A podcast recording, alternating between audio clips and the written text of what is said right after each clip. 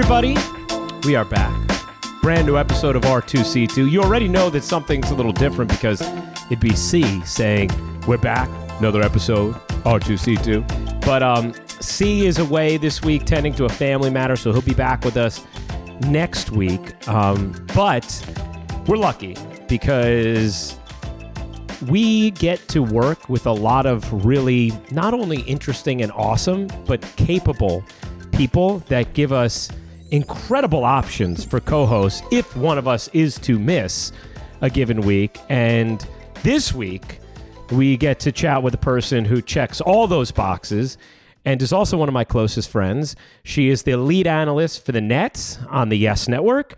She does work for Fox Sports, CBS Sports. She has a new podcast for um, Sirius XM. And, uh, well, I guess actually the podcast NBA poll. Sarah, is that with iHeart? Where's the new podcast? That's with, with? iHeart. I didn't want to sorry. correct you. Yeah, you were that's on a a- roll. yeah, yeah, And I you was on a already called me capable, so Yeah. I, I, I didn't want to correct you after that. Well, uh, Sarah has a brand new podcast, NBA Pulse, with uh, iHeart, and she just does uh, a bunch of amazing things. And she's one of my closest friends, and she's so talented and so awesome. And we're so happy to have Sarah Kustok uh, filling in, co-hosting with me on R2C2.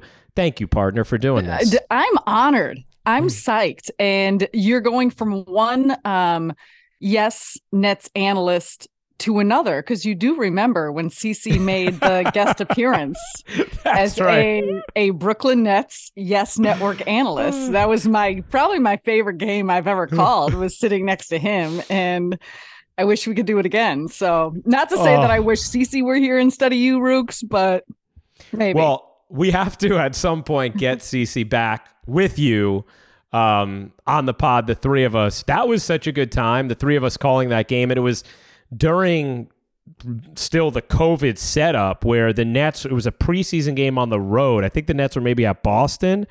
Um, and uh, it was pre Harden trade, but it was one of our first looks at KD, Kyrie with Harris and Spencer Dinwiddie and Jarrett Allen and everything else. And CC was really excited about it. And we were sitting at Barclays Center calling off of monitors together. Um, and I'll never forget. First of all, Cece did a wonderful job. Um, but I'll never forget C's face when there was about 30 seconds left in the game and he accidentally dropped his first F bomb. He almost made the it fact through. he made it that long though oh he was tremendous he was tremendous well Oh, I, he was well, so good. I, do i don't know who we need to talk to you have more pull than i do rooks over at the yes network Do I? Who has we'll- pull, we'll I guess to, I'm not i sure I don't if- know but yeah. i think it'd be an easy switch to kick richard jefferson uh, you know out from the seat and just bring c in Do you think Ian is the one who really has pull? Maybe Ian is the one we have to go to if we really Do- want to get things Um, done. do you think i know You know he's the one. i think that's fact He's the one. You know what's funny about this is so Ian and I, and this will be, you know, this will be a little inside baseball, so to speak, but some people may find the dynamics interesting. So Sarah and I work together on Nets broadcast. We have for 10 years now in some capacity. Um, and uh, Ian does now about 40 Nets games. I do 30 something plus. And then there's other games that go to national TV. And uh, and then Justin Shackil will fill in on a few, or Chris Carino. Before them, obviously, it was Michael Grady before he went to Minnesota. But it's really interesting because, you know, I'm there enough that like I have very clear um, observations and experiences of dynamics and you know kind of just our da- how we go through travel and everything else and it feels like one thing and then obviously Ian is there even more than me and it, and he obviously has very defined experiences and protocols and how you go through things and Ian and I even though we don't ever really work together are really really really close we're really close like Ian is the person I go to if I have any kind of advice that I need in this industry, in this business, he's the person who I, I go to who always like, he's just, he's had the most like incredible open heart to me from the time I started here. And so it feels like we work together and we do, but we really don't. We just kind of replace each other, right? Um, and you, though, Sarah, you ha- experience both of us. So I always think it's funny so am like, I the luckiest person the in luckiest, the world? yeah. Yes, I am. Yes, I am.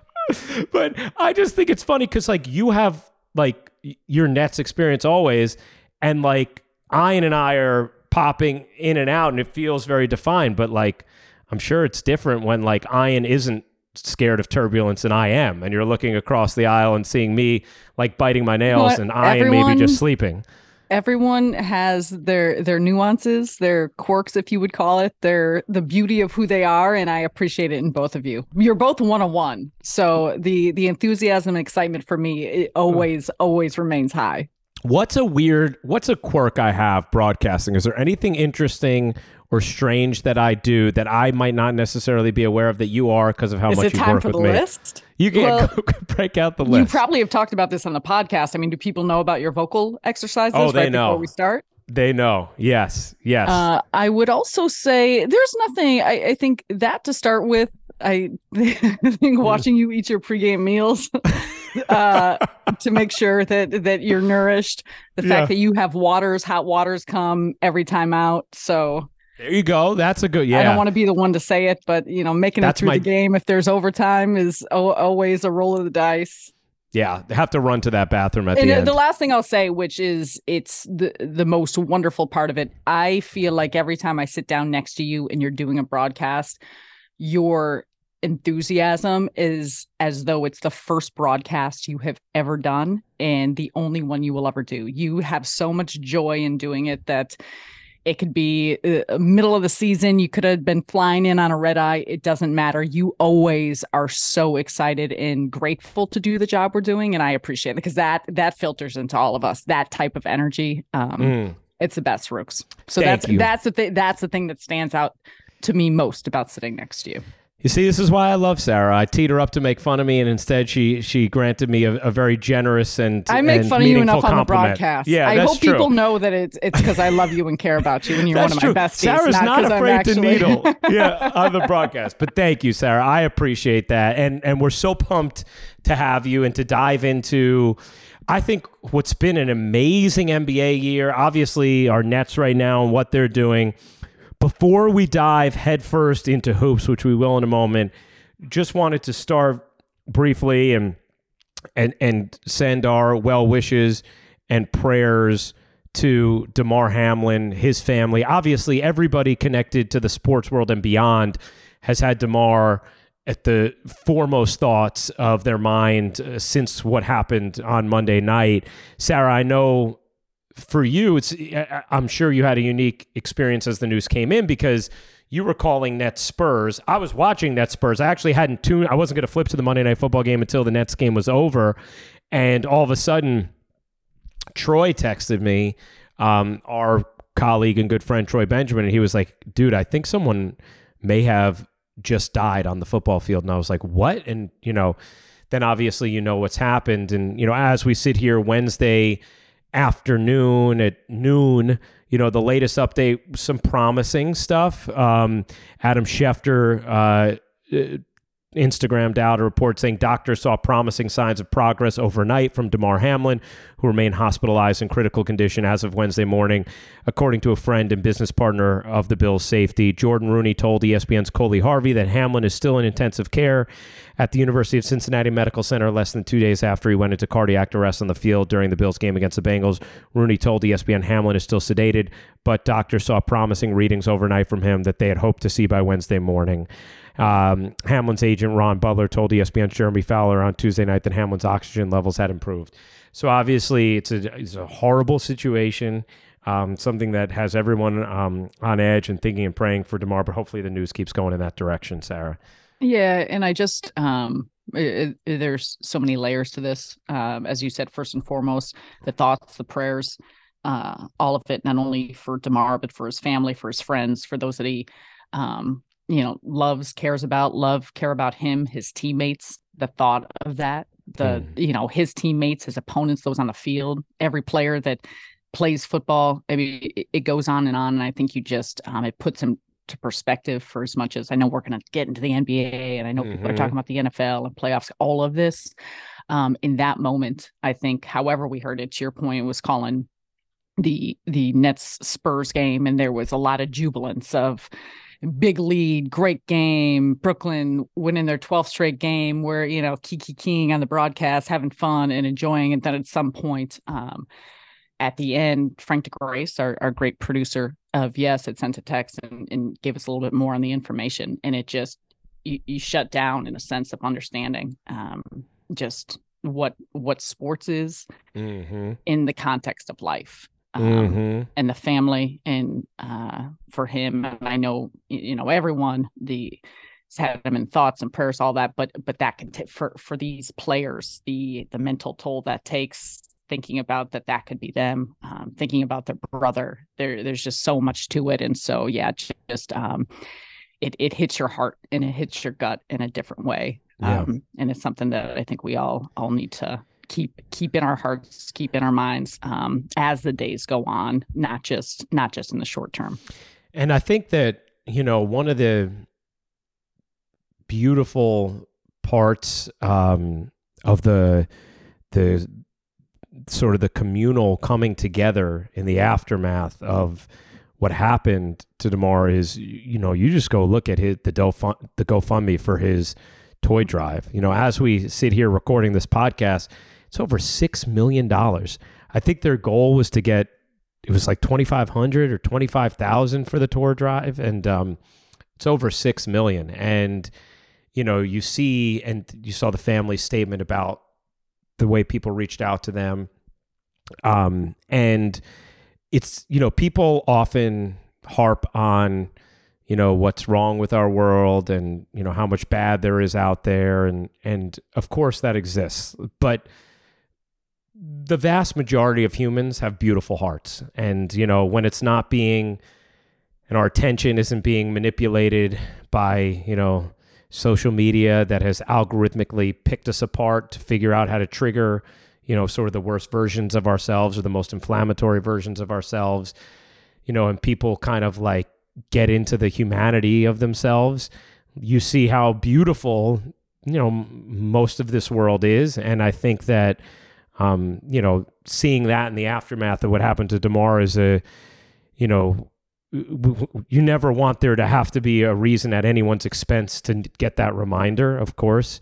Um, but it's one of the sort of encouraging or uplifting aspects as you work through something difficult and dark, seeing the way people come together and they're like, wait, hold on a second. We all of us want one thing right now. We want that man to get better and we're going to do anything we can to help him and his family. Um, and so, hopefully, that provides his family with a, you know a, a little warm blanket of, of of comfort as they deal with the you know terror of going through this. Um, and you know, hopefully, uh, his spirits are are lifted by it as well, uh, unconsciously, and then he he comes out of this eventually on the other side.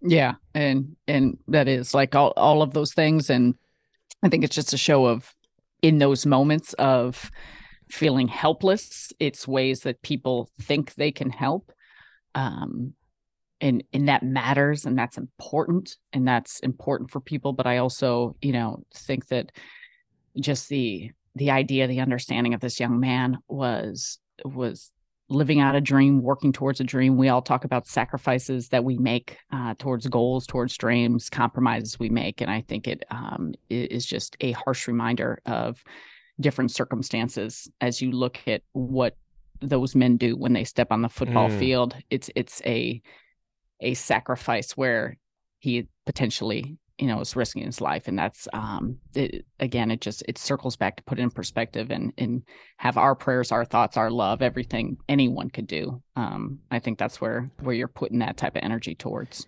And, and well said, Sarah. And you know, it it, it to kind of echo your sentiment. Um, Michael Kay, our colleague, always talks about, "Hey, we're in the toy store. You know, we're in the candy store, uh, talking about what we get to do, talking about sports. You know, and and obviously this and sports in general.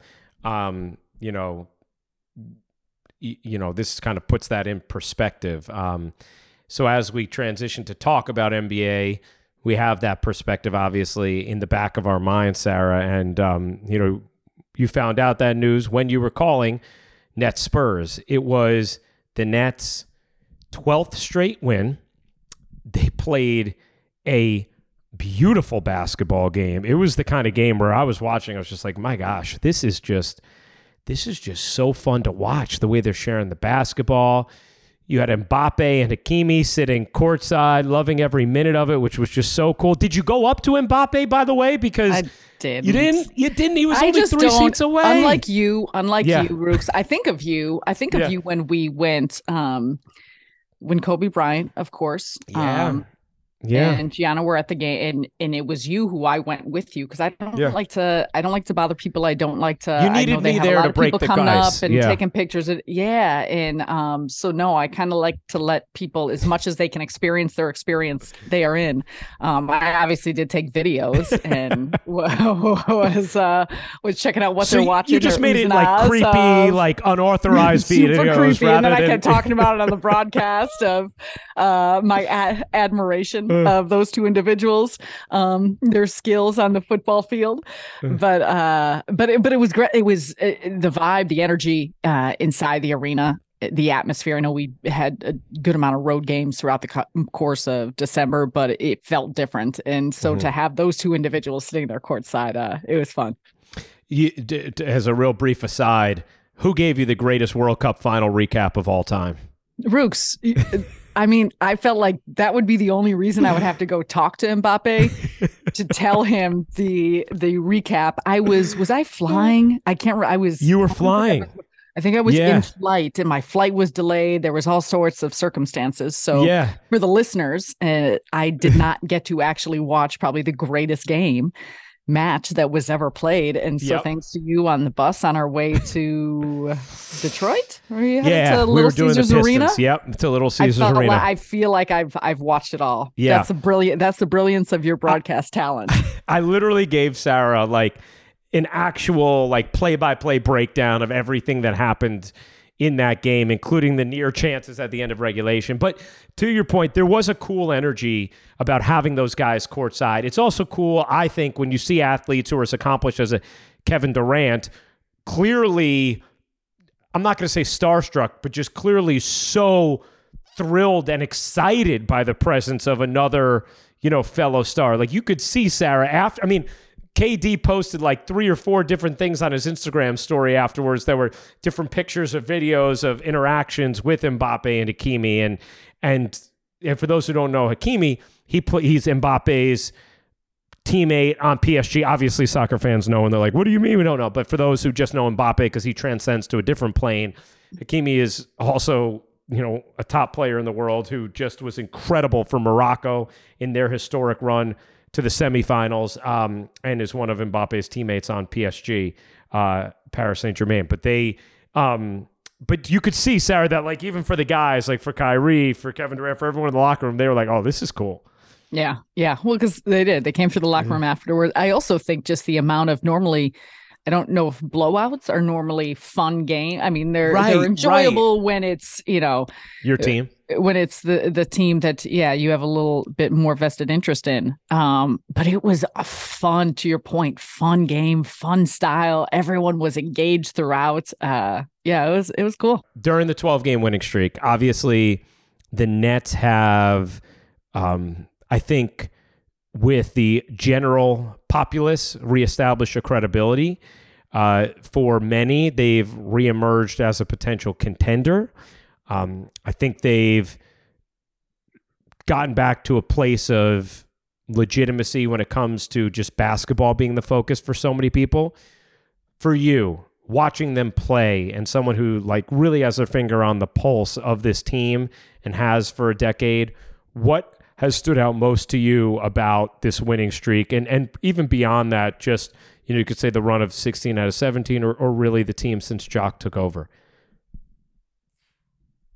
One the understanding of their identity in the style they want to play and the consistency now that we've started to see throughout. And the fact that they've been able to play how they play on the defensive end like that's always been with this group even when this group was a, a group on paper for the last couple seasons and you knew the talent you knew the offensive talent it always came down to well will they be able to defend and the consistency of which they've figured out what lineups they want to use, what combinations, the switching scheme, how they've improved in this scheme with their communication, rotations, uh, continuity, which it, it doesn't happen overnight. And I Mhm. think there's so much, so much scrutiny on this group uh, that that was the anticipation. And now you're starting to see that players getting healthy and getting whole, but they're long and they've Mm. started to figure out how to gang rebound. They started to figure out how to get stops. And that in turn allows them to get runouts, uh, to flow into their offense. They are best when they have early offense. Offensively, again, the game planning and organization of figuring out, okay, we want we want to play fast. It may not show up in the numbers and pace, but what that means is we're going to get the ball up the floor quickly. Kai or Kevin, they're going to take a, if they can go isolation. If we can get a quick look, we will. If not, we're going to move the ball. We're going to have a lot of actions. Um, and then the ball will eventually, if there's nothing that shows up, will find its way back to Kevin or Kyrie. And I think um, the understanding of roles of different players, there there's just such a good um, good energy with how the ball is moving, how they're sharing the ball. And I think everyone feels a part of that. Uh, secondly, I just think it like guys are they're playing hard, they're having fun, they're engaged, they're playing for one another. Like that Yeah. shifts everything, and that happened, I think, early on with with Jacque and just once they started to win. But the concept of winning is fun, and I think they're getting greedy with it. It's one thing to say, but now they're getting greedy of oh, we want to keep this win streak going. So I think the approach, which you didn't even necessarily see at the early part of the win streak. Um, of how they approached opponents, whether it's the best of the best or quote unquote lesser opponents, their mentality and their approach is the same day in, day out. And I think even looking at the San Antonio game, for example, or, or just different, um, that to me is a characteristic of a team that has an opportunity to be really great, that it's not Mm. about who they're playing on paper.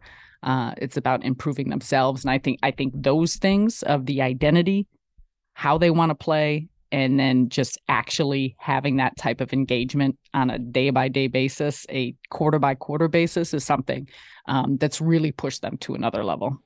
You know what I thought was interesting in the beginning of this winning streak, Jacque Vaughn revealed that they changed what they would say in the huddle. Yeah, good. Like, right? Like, and so he said they used to break the huddle and they would say trust. And now they say win. And his point was he said, trust takes time to build. Like, for us to just expect everybody to trust everybody, it's like it takes husbands and wives time to build that. It takes siblings and cousins, family members, best friend. Like, trust is something that you don't just like give away right away. Let's just win and then the trust will come. And let's make winning the focus. And what I think was so critical is they literally, because in the beginning of this winning streak, there was a lot of games where they kind of eked it out. Yeah. Maybe they were playing a lesser opponent talent wise and just kind of, you know, found a way to win. And I really think their sole focus was just do what we got to do to win today. Period. The end. No matter who's in, who's out, whatever. Just just find a way to win. And sort of embrace that. And that was the beginning of the streak. And then all of a sudden, things have gotten more and more impressive, cohesive. The opponents and they've beaten have gotten better. They've won blowouts. They've looked more fluid. They've talked about how the trust is growing. And I think it's all stemmed from making winning the focus. And and one thing that I heard before the season, which I know sort of got lost because they started slowly and obviously they had a coaching change and then what happened with Kyrie suspension, everything else.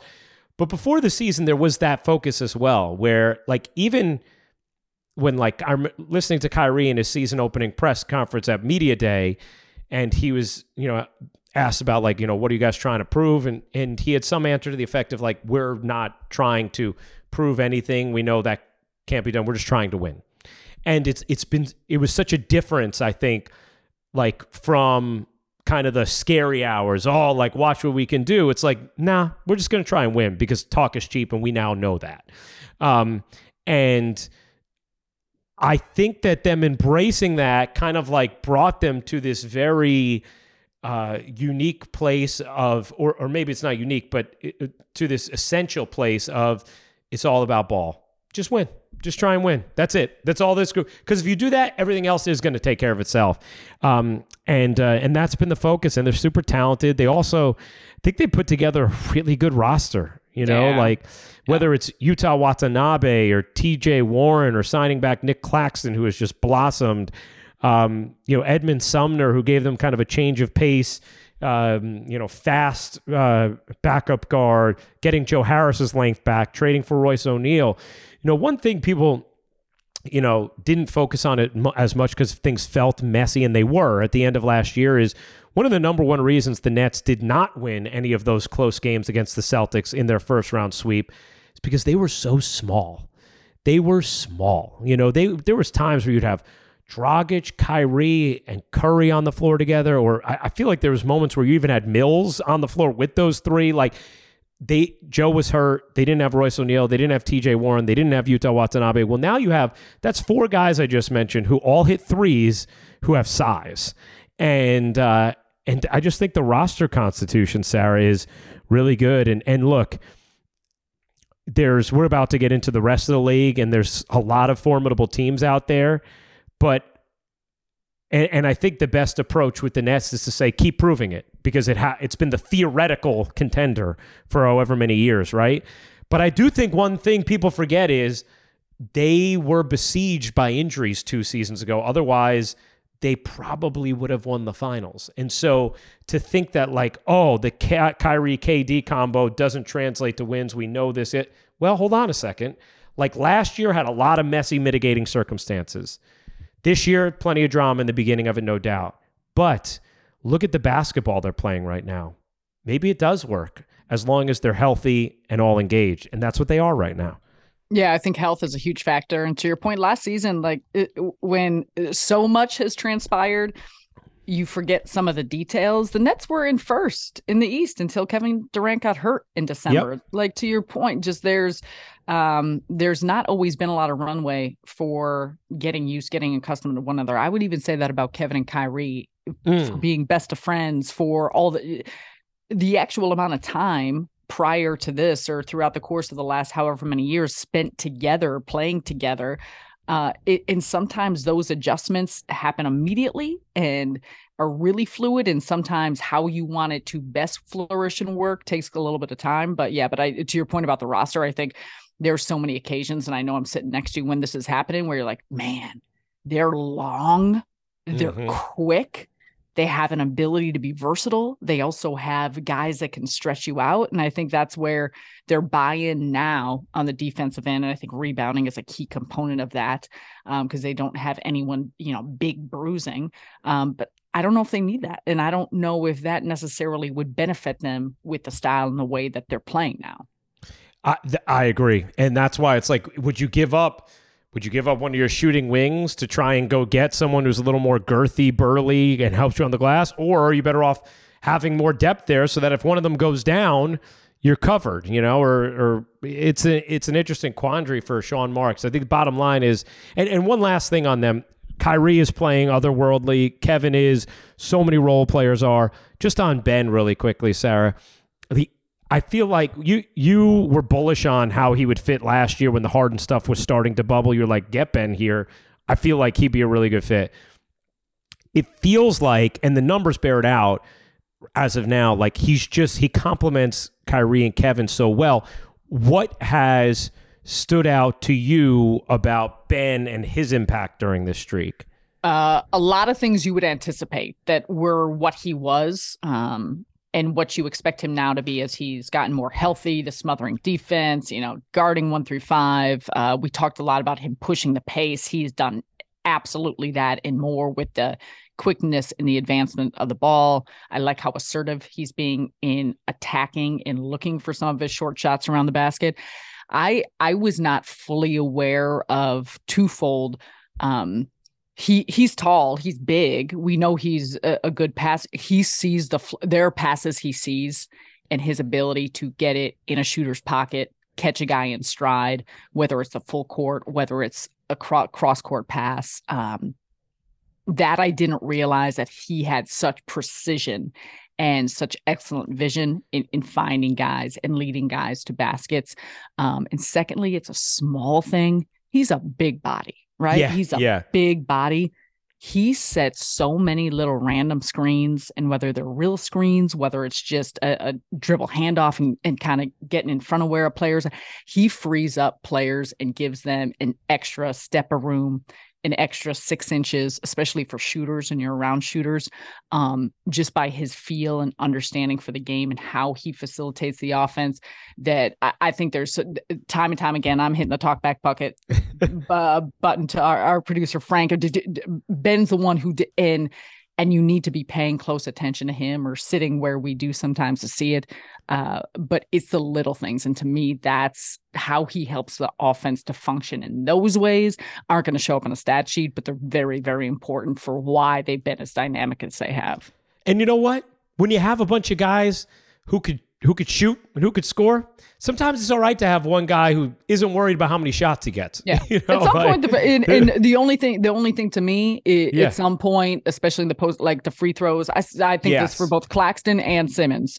Yes. Um, I don't think either of them have shied away from getting to the line, but I think at some point, um, that you know, that's end of the game. You're closing out the right. game. Right. Can you have them both on the floor if they're going to be having shoot 40 30%? Some, 50 yeah. yeah like yeah. that's that those are areas that you know now we're kind of covering over but when it comes down to to really really closing out games that's going to be things that you're going to have to take a closer look at well that's what's so interesting about playoff basketball is you know there are there are little nuanced differences that end up being the reason you win or you lose a game and thus a series that maybe don't stand out until you get in a series and you see them playing out. And um, like one thing that was so clear to me last year watching the NBA finals is was like at this point in time in the NBA, everybody you put on the floor has to at least be competent on both ends. Like you can't that specialist who you can heat seek on the defensive end. He can't play in the finals. Like he he might be able to play in the first round, maybe even the second round. By the time you get to the conference finals and finals, he can't play. Yeah. You know, like and so I look at the East right now, Sarah. We obviously did a deep dive on the Nets, are the hottest team in the NBA, having won 12 straight, playing Chicago uh, Wednesday night. We're recording Wednesday afternoon. This comes out Thursday morning, so we'll see if they got to 13 straight. You then have uh, it, it right now you have the Celtics one, only a half game in front of the Nets, remarkably. Uh, the Bucks three, game and a half behind the Celtics. Cavs four, Sixers five, Pacers six, and then the play-in territory. Heat seven. They've been playing better lately though. Knicks eight. They've had an interesting wild ride lately with a lot of good, then some bad, and getting back good. Hawks nine, Wizards ten, Bulls on the outside, and the Raptors as well. Let's look at the top five because I, I don't know yeah. about you. I That's, put those teams right in a different yeah. category. Celtics, Nets, Bucks, Cavs, Sixers. Only three games separate those five teams. Now, if they all finish in the top five, it's going to be essential to want to be in one of those top three spots because you don't want to have to go through one of those five in the first round to start what's going to be a laborious road to the finals, right? For a bunch of teams that think they can get there. But I'll throw this to you. You you know, you have your NBA Pulse podcast. You obviously you, you call games nonstop. Thanks for the pump. Thanks you, for the shout out. You got it. You got it. I'm on iHeartRadio podcast. That's right. you you see this league, you watch it night in, night out. Not just with the Nets, which you watch it plenty with that, but there's other ways you do too.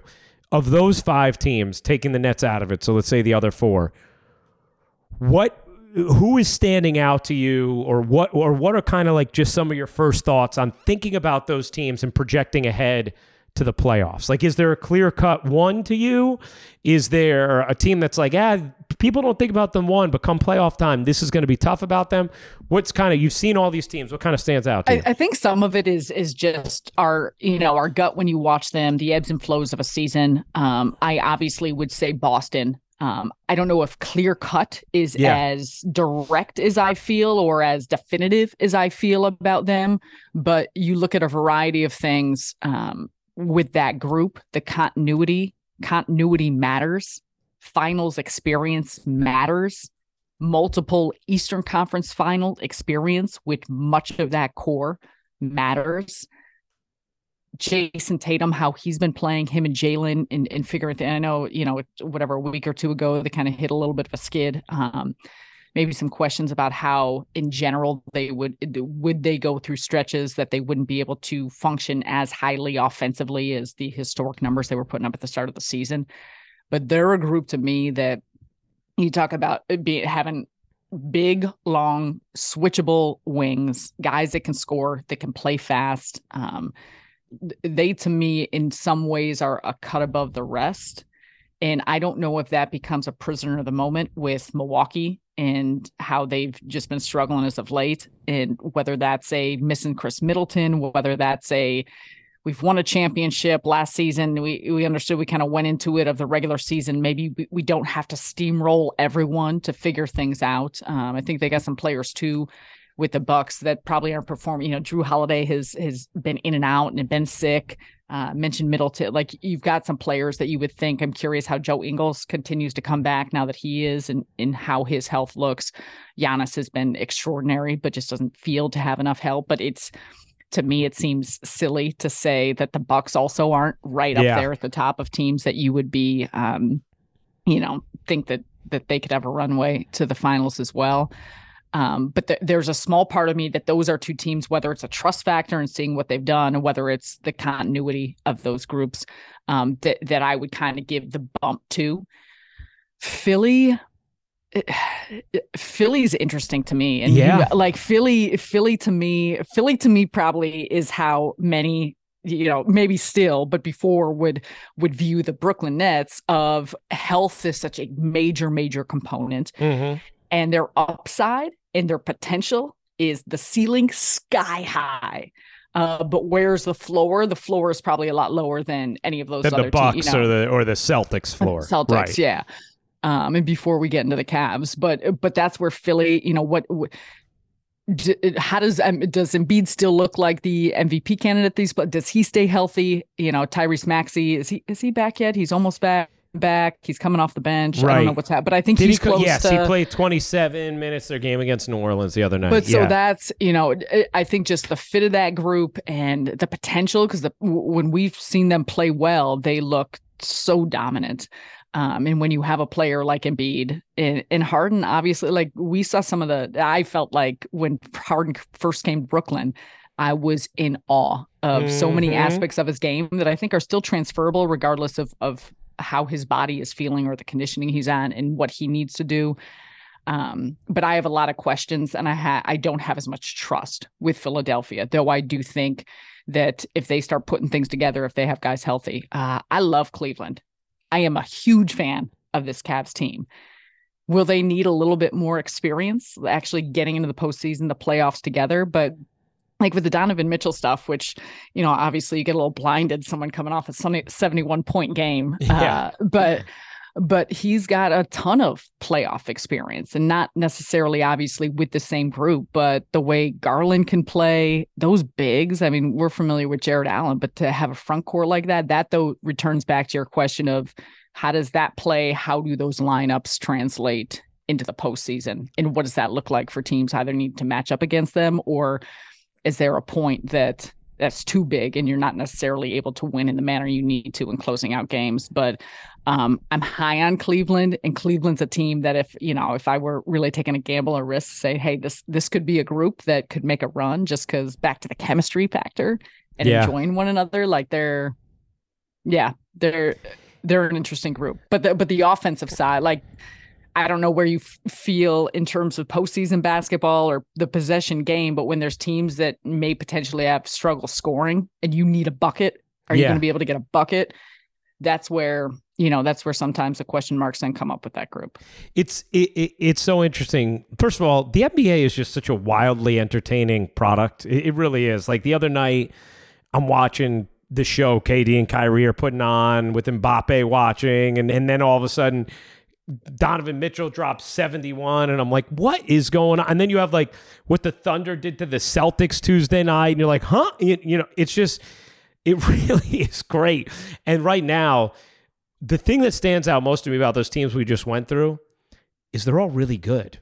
You know yeah. like they're they're all really good. Like you can make uh, it would not surprise me at all if any of those teams were in the conference finals wouldn't wouldn't surprise me one bit. And it might surprise me a little bit if like the Cavs made it to the finals because it feels like maybe they're still young in their journey. Right. But it wouldn't surprise me at all if the Sixers did. It wouldn't surprise me at all if the Nets did. Wouldn't surprise me, obviously, at all if the Celtics or Bucks did. You know, and that's not even accounting for like a Miami who obviously seems to have taken a step back from last year, but is always dangerous, always lurking and playing a little better. And we know they play well that time of year often.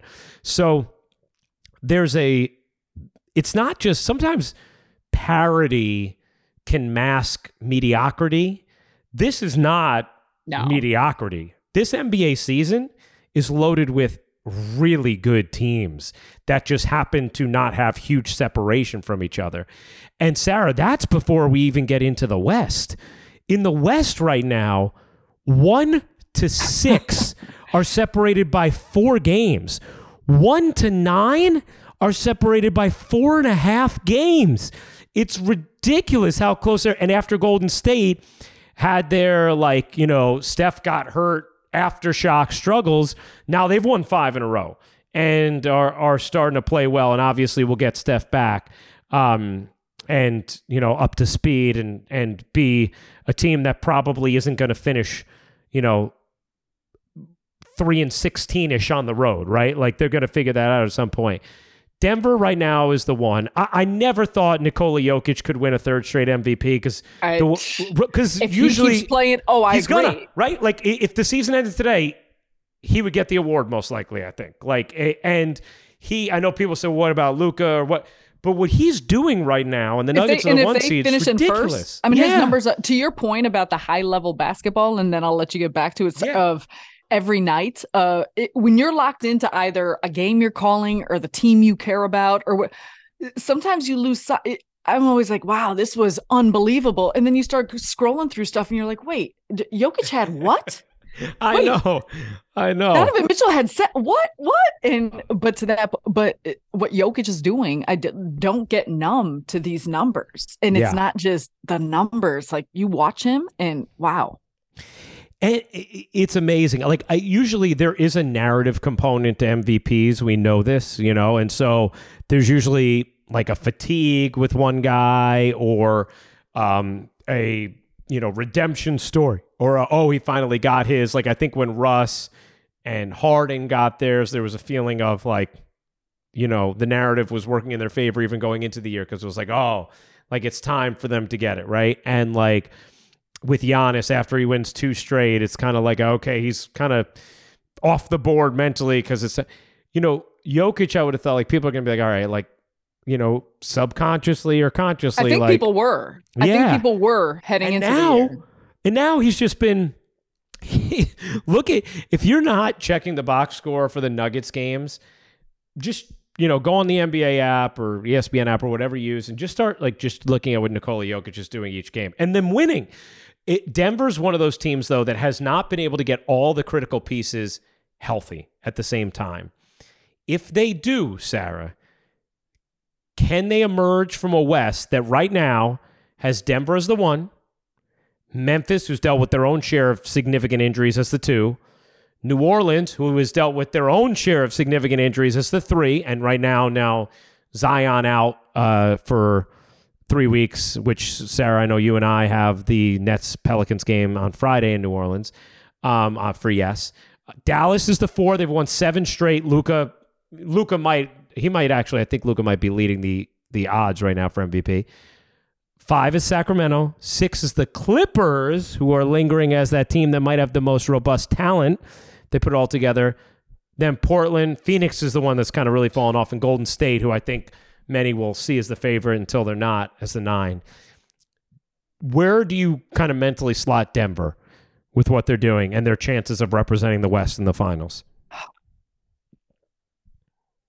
That's a great quote. Well, because uh, you started going through all these teams. I think first let's look at the cl- towards the bottom of the yeah. standings. You you said it about Golden State. It doesn't matter where they're sitting ninth now. Five. It doesn't matter where they sit. The question to me is going to be what do they do anything at the trade deadline? What you know? How do they get healthy? Do they get whole? But with their type of experience with Steph, um, for all those reasons, you could never discount them. The Clippers, the question mark will always be: Can they get healthy? And if they can get healthy is there enough time for Ty Lue for them to actually have some some room to work with to get things together. I think at some point this season, you may know better than me. I was reading this had to be before, but him saying like, "Oh, if we just get at least like 15 games together," yeah. so which is like yeah. wild when you think about that yeah. in the context of of 82 games. But but I would put those two teams in a separate category um, for the for the star power they have at the top and also the experience like the veteran experience and the experience they have i guess different experience for the warriors and clippers what they've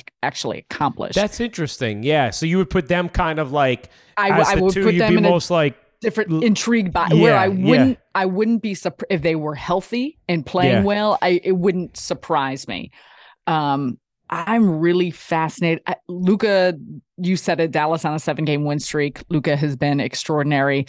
I'm just not sure when it comes to the playoffs um, that he will have enough help, that he does truly have enough help, have enough help that you can trust. Agreed. Denver, Memphis, and, and New Orleans are all fascinating to me. Um, but circling back to your Denver question, you have a a MVP and Jokic, who's I think year by year, I think the other factor with him, he seems to add to his game every mm. year and his ability to read defenses, read coverages, Michael Malone kind of figuring out where they want to put him initiating the offense on the floor. Um, our buddy Bruce Brown, like talk about an ad like him of uh, oh, he's been so Jokic, good for them. Been yeah. shooting the three ball really well. Um, assuming Michael Porter Jr. can stay healthy, I think Jamal Murray too. Even just him coming back from injury, the more he gets uh, acclimated. So that's that's a long winded way of saying like, yeah, I absolutely think they could w- win the West. And if you told me they were playing in the finals, that wouldn't surprise me because I think this is a group that there was expectations of that in some capacity, or at least be towards the top of the West the last couple seasons, and they kept getting hit with some of those injuries. Uh, that I think, in terms of pieces and the pieces that they have, especially with the parity of a lot of those teams in the top of the Western Conference or the youthfulness of it, you know, Memphis is is a different type of club and, and their brashness and uh, their confidence and how they play but uh, I think just the different styles of whether you look at the Pelicans, you look at Memphis, you look at Denver, I think all of those matchups to me are really interesting because you have different styles of play in each of those teams.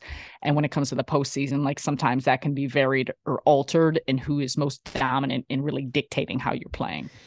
Memphis and New Orleans are the two really intriguing ones, right? Like it, it be, for as far as like just new teams on the rise who are led by, you know, face of the league type stars with Ja and with Zion, um, but who have a lot of talent around those guys. Like, you know, I mean, we saw the way Memphis was still able to compete with Golden State last year in the playoffs after Ja went down.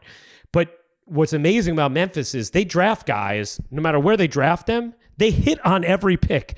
Like they just have a roster loaded with NBA capable players. It's crazy. And so even if they go a long period of time without Desmond Bane or without Ja Morant or you know if Dillon Brooks is out or whatever it is, they just have so many NBA capable bodies and they play so hard and they're so confident. They have such a you know spice to them that I think they just like have this attitude like yeah we're gonna win you know and last year they did have a pretty significant postseason run when you're talking about building a foundation to then eventually get over the top right like they took Golden State to the brink of a game seven in the second round. You know, they were tied with five minutes to go in game six, playing on the road without Ja Morant. Um, and then New Orleans, if you really look at the pieces of New Orleans and the way they all fit together, like their roster is actually one that you would be like, hmm, if all those guys are there and they're all healthy, like,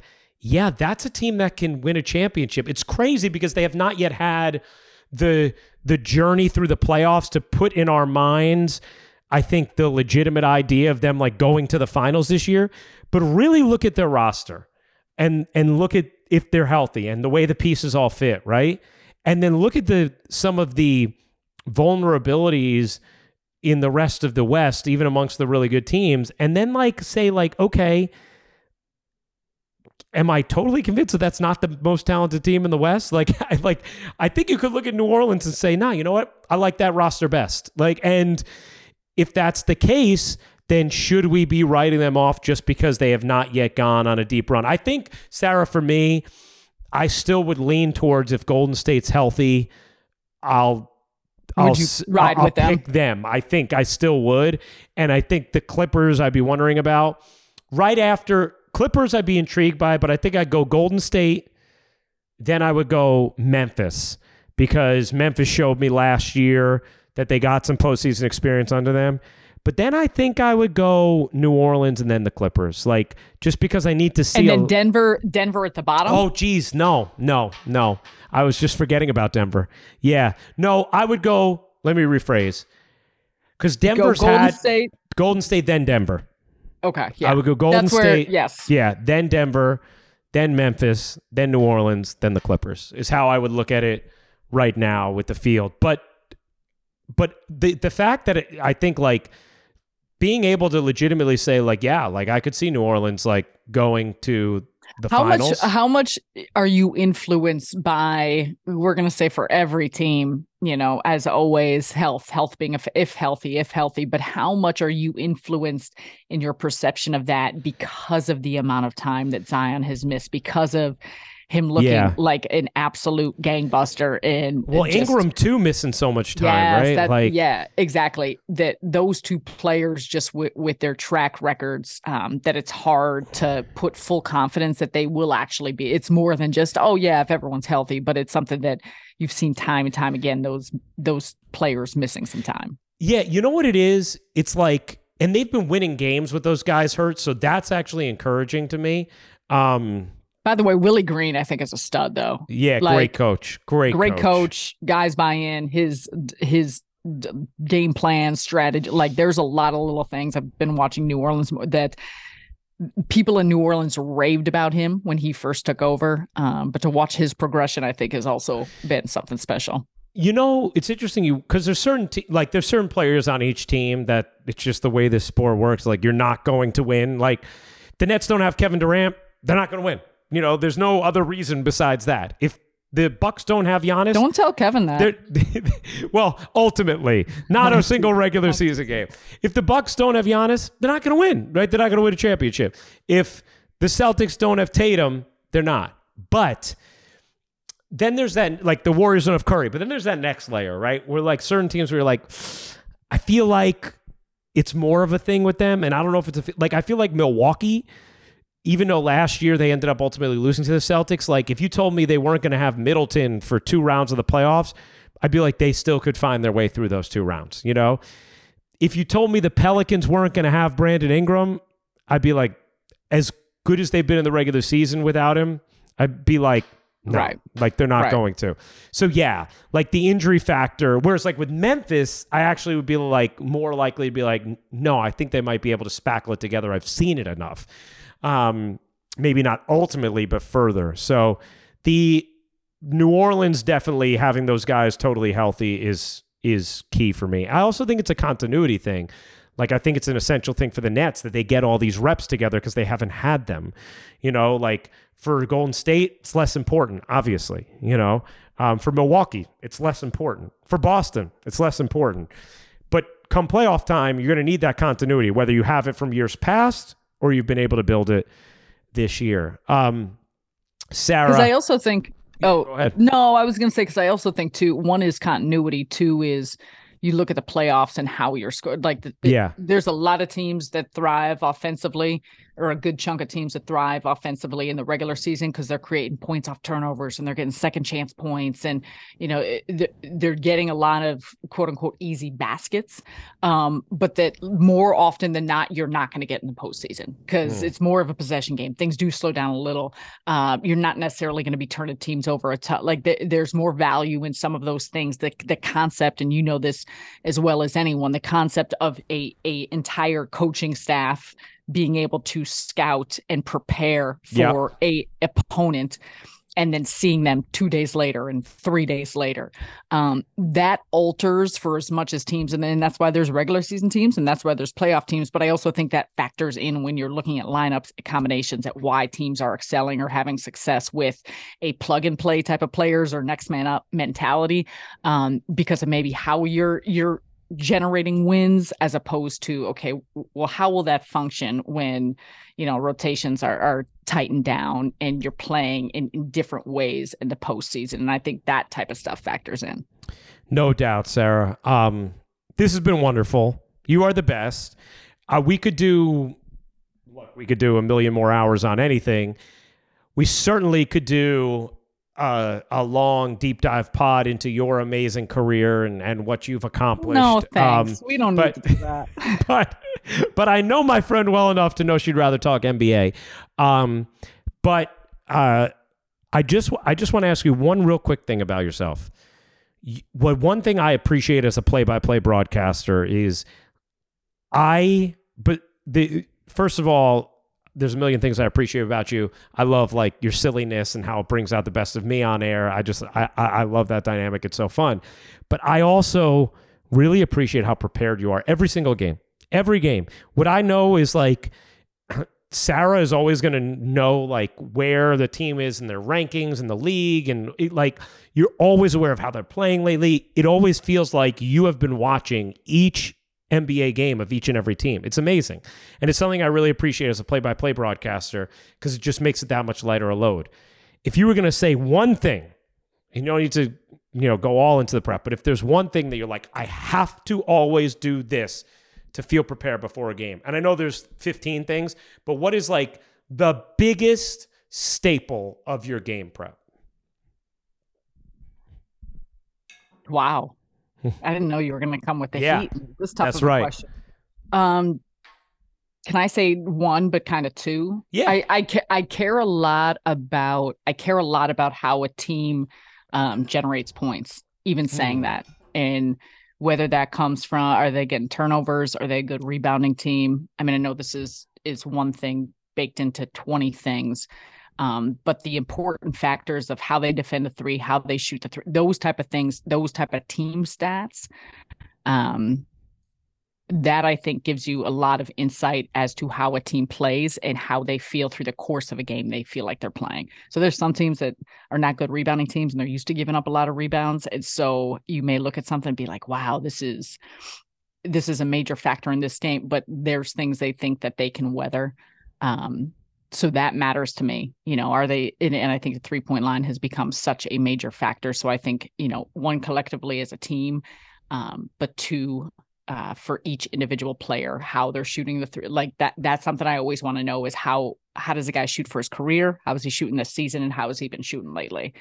Um and yeah i mean i would i would say those and then i just think you could look at numbers and it's different courses of the season. Um, but to me, I think it's easy. Numbers can be very deceiving when you're looking at the whole as opposed to what's been happening in the last three games, five games. Mm-hmm. Um, and so that's always like I always look, whether it's a guy or a team, um, what has been happening recently, and then what's been, you know, the compilation of the whole season because uh, that type of stuff, I think it informs us a lot throughout the course of a broadcast. If someone gets hot or someone's been cold, or um, you know, just what what a team's doing. I don't know if I would stick with that answer if you asked me it tomorrow. Because now I'm starting to think of all the things that matter. because but, you do a million things to prepare, as do I. You know, and, but I think, yeah. but I think, but I just think there's there's those baseline. Are, no, those are. Ba- what about you? That those that was a really good answer. You know what? I'll have to think about that. I, I I don't know what would be. There's so many things. I think there's a million things I do, um, but the maybe the most important. I don't. Jeez, it's so hard. I like having all the league rankings. Yeah. Knowing, putting in context where a team is on everything, and um, and I like to know. I like to know how guys play. So like, is this is this oh, inside oh, okay. their game or is this not? You know, like so like kind of have a scouting report of some sort on each guy. Like, is he a black hole when he gets the ball in the post? And don't be surprised when he doesn't pass. And I think that's the beauty of that's yeah. a great point of why yeah. I get teased a lot for how many games I are watching stuff or watching, you know, a bad game. Like, why did you sit there and watch this twenty point? Because I think those are the things you pick up um, that then you have a better feel for. Yeah. Uh, as you're watching. watching Agree. The and then you kind of know. Sarah, you're the best. Thank you for doing this. Rooks, I like I said, I'm honored. I'm honored. Well, we appreciate having you. CC will be back next week, everybody. Happy New Year to you all. You guys know the deal. New episodes every Thursday, bonus episodes as well. Make sure you check out our YouTube channel, subscribe for free. It's R2C2, and you can download our podcast or stream it wherever you get your pods. Thanks to Ata, thanks to Sadye for all their production work and getting us grooving every week. And thanks to my colleague, friend, the Emmy Award winning NBA analyst Sarah Kustok for stepping in today as my co host. You the best, Kus. I'll see you in New Orleans. You are back at your rooks. Peace, everybody.